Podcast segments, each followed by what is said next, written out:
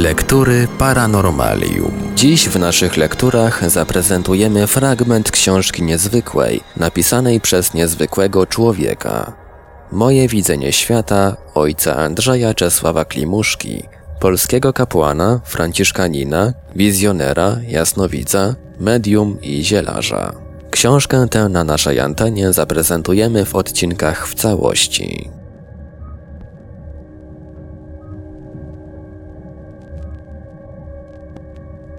Czynniki ułatwiające wizję. W toku nieustannych przemian form świata dostrzegamy najlepiej zjawiska najbliższe i największe. Każde wydarzenie w skali narodowej, jak również nasze własne przeżycia z bliższej przeszłości lepiej pamiętamy i silniej przeżywamy niżeli dawno minione. Echo świeżych wydarzeń pozostaje czas dłuższy nie tylko w naszej pamięci, ale i w atmosferze. Właściwe rozstrzygnięcie sprawy ułatwiają aktualność wydarzenia, intensywność wydarzenia i świeżość fotografii. Aktualność wydarzenia w pierwszej połowie marca 1966 roku przybyła do mnie niejaka pani Leokadia, aby zasięgnąć informacji w sprawie swojej siostry Heleny Matuszczak, która 22 lutego późnym wieczorem pożegnała się z dziećmi, wyszła z domu i wszelki ślad po niej zaginął. Z przedstawionej mi fotografii zaginionej zobaczyłem wyraźnie denatkę, leżącą w wodzie jakiegoś jeziora przy samym brzegu. Ukazał mi się również tamtejszy krajobraz ze wszystkimi szczegółami. Narysowałem całą konfigurację terenu i pokazałem zainteresowanej siostrze miejsce w jeziorze, gdzie miały się znajdować zwłoki poszukiwanej. Trup jej nie mógł wypłynąć na powierzchnię wody, gdyż był zahaczony swetrem o jakiś patyk pod wodą. Widziałem to wyraźnie. Po dziesięciu blisko miesiącach od tego czasu otrzymałem od jej siostry w tej sprawie list, którego treść z pominięciem rzeczy nieistotnych podaje. Nowa wieś, 26 stycznia 1967 roku. Wielce szanowny panie. Może pan sobie przypomina, kiedy w pierwszej połowie marca ubiegłego roku byłam u pana zasięgnąć rady w sprawie Heleny Matuszczak. I pan życzył sobie, żebym napisała, gdy ją znajdę. Otóż wszystko tak było, jak pan mówił. Zwłoki mojej siostry znaleziono przypadkowo 1 maja w jeziorze 5 metrów od brzegu przy ujściu rowu, zahaczone swetrem w Sitowiu, w tym miejscu, gdzie była przerębla. A wszystko było, jak pan mówił. Widzę ją w wodzie, w jakiejś bluzce, to był sweter, nie może wypłynąć, bo jest za coś zahaczona. Są tu jakieś pastwiska, w dali las, który jest nieco dalej, dla lepszego przypomnienia załączam komunikat Milicji Obywatelskiej oraz notatkę prasową o znalezieniu zaginionej. Z należną czcią i szacunkiem Leocadia Buratta. Oryginał listu posiadam, a i komunikat z prasy załączam poniżej. Oto treść komunikatu Milicji Obywatelskiej. Komenda Powiatowej Milicji Obywatelskiej w Bydgoszczy poszukuje Helenę Janinę Matuszczak z domu Marszał, córkę Jacentego i Marii z domu Oazis, urodzoną 6 września 1931 roku w Złotnikach Kujawskich, powiat Inowrocław, ostatnio zamieszkałą w Januszkowie, gromada Nowa Wieś Wielka, która w dniu 22 lutego 1966 roku około godziny 22.20 w Januszkowie, powiatu bydgoskiego, zaginęła w nieznanych okolicznościach. Ktokolwiek wiedziałby o losie zaginionej, proszony jest o zgłoszenie w Komendzie Powiatowej Milicji Obywatelskiej, ulica Dworcowa 80, pokój 13 lub w najbliższej jednostce MO. Do komunikatu dołączono fotografię zaginionej. A oto treść notatki prasowej o znalezieniu zwłok. Samobójstwo, jak informowaliśmy, 22 lutego bieżącego roku wyszła z domu i zaginęła 30-letnia Helena Matuszczak, zamieszkała w Januszkowie. Ubiegłej niedzieli w jeziorze jezuickim w Chmielnikach odnaleziono zwłoki zaginionej. Oględziny i sekcja wykazały, że śmierć nastąpiła przez utonięcie. Dochodzenie w tej sprawie prowadzi powiatowa komenda MO. Prawdopodobnie Helena Matuszczak popełniła samobójstwo, osierocając dwoje małych dzieci.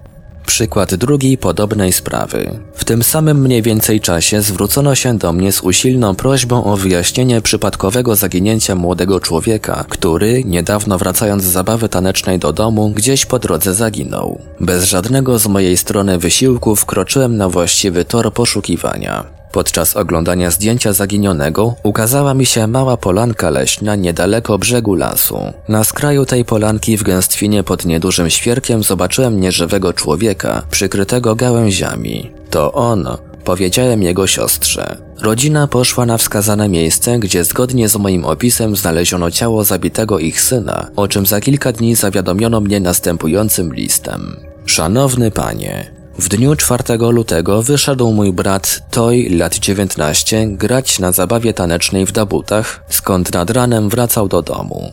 Niestety do domu nie przyszedł i nigdzie od nikogo nie mogliśmy się o nim dowiedzieć ani go znaleźć. Z tego powodu 10 lutego byłam u pana, aby pan mógł nam pomóc odnaleźć mego brata. Po okazaniu panu jego fotografii pan nakreślił plan okolicy i wskazał miejsce, gdzieśmy jego nieżywego znaleźli. Za pomoc w odnalezieniu naszego brata rodzina cała składa bardzo, bardzo serdeczne podziękowanie. Podpisano Toj Czesława. W liście nie było ani daty pisania, ani adresu autorki. Dlaczego tak łatwo można było znaleźć obie zaginione osoby, jest rzeczą nietrudną do wytłumaczenia. Wszak emanacja ciał nieżyjących, jak również myśli żywych oraz myśl samobójcy czy zabójcy jest jeszcze skondensowana, nierozładowana, nierozproszona. Dlatego łatwo je można wyłowić z atmosfery. Wszelkie natomiast wydarzenia powstałe w dalekiej przeszłości są mniej uchwytne, albowiem prądy fal biomagnetycznych związanych z wydarzeniami, a pochodzących od aktorów wydarzenia są rozrzedzone, słabe. Podobne prawo występuje w intensywności wydarzenia, czyli w sile danego wydarzenia. Intensywność wydarzenia.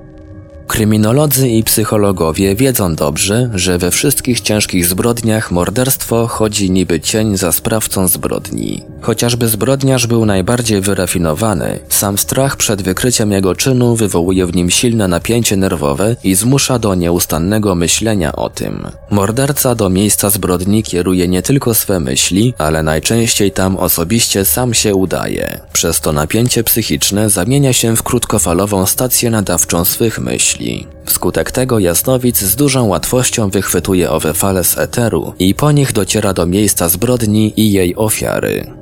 Na poparcie twierdzenia, że jasnowic najłatwiej się orientuje w wypadkach większej kradzieży i morderstwa, mógłbym napisać sporą broszurę przykładów. Wystarczy jednak podać przynajmniej dwa. Około 15 lat temu został obrabowany w Wołowie na Dolnym Śląsku Narodowy Bank Polski na sumę 12 milionów złotych. Nieco okrężną drogą poproszono mnie o jakiekolwiek naświetlenie tej sprawy. W przypadku tym nie można się było posłużyć żadną fotografią. A że w eterze czy w sferze nadziemnej napięte myśli złodziei krążyły, uchwyciłem je przynajmniej w ogólnych zarysach. Moja wizja rozszczepiła się na dwa miasta o nazwie na literę W. Wołów, Wałbrzych. Tylko w tych dwóch miastach złodzieje się obracają. Zaakcentowałem mocno. Zaznaczyłem przy tym, że jeden ze złodziei ma jakiś warsztat, gdyż widzę go w niewielkiej hali wśród żelaznych rupieci i małych maszyn. Okazało się później, że istotnie jeden ze złodziei miał zakład ślusarski. Okazało się również, że wszyscy złapani złodzieje pochodzili z Wołowa.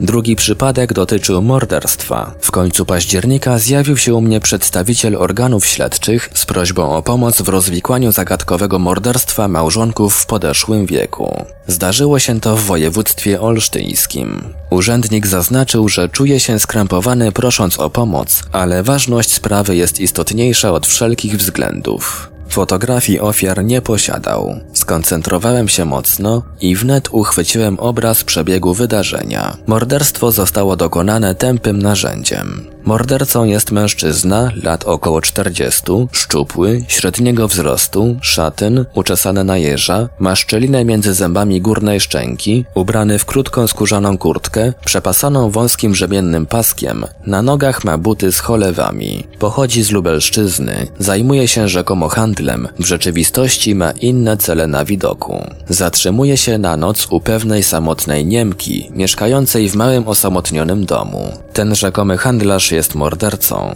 Trzeba go aresztować. Po raz pierwszy w swym życiu wziąłem na siebie tak straszliwą odpowiedzialność. Przecież znam zasadę prawniczą, że lepiej winnego uniewinnić, niżeli niewinnego skazać. Wiem też, że można się pomylić. W tym jednak wypadku byłem przekonany o prawdziwości odtworzonego obrazu wydarzeń. Rola świeżości fotografii. Fotografia będzie omawiana wszechstronnie w następnym rozdziale. Pragnę tylko podkreślić, że fotografia jako klucz do praktyk parapsychicznych powinna być nieretuszowana i nie starsza ponad lat 10. Im świeższa, tym lepsza. Nie może być czas dłuższy przez inną osobę noszona, ani też razem z innymi fotografiami innych osób przechowywana. Do naszych celów najlepsza, chociaż nie najświeższa, jest z dowodu osobistego. Ona jest bowiem przepromieniowana właścicielem, przez to utrwala na sobie obraz człowieka ją noszącego. Powinna być robiona raczej w cieniu, nie na słońcu. Słońce nanosi zbyt dużo na twarz ludzką energii kosmicznej, która powoli się rozładowuje. Nie może być również fotografowany człowiek będący w stanie odurzenia alkoholowego. Alkohol zmienia na pewien czas w dużym stopniu osobowość człowieka i prawidłowość funkcjonowania kory mózgowej.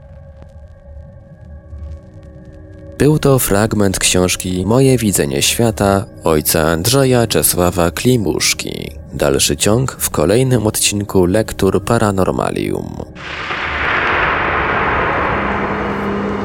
Lektury Paranormalium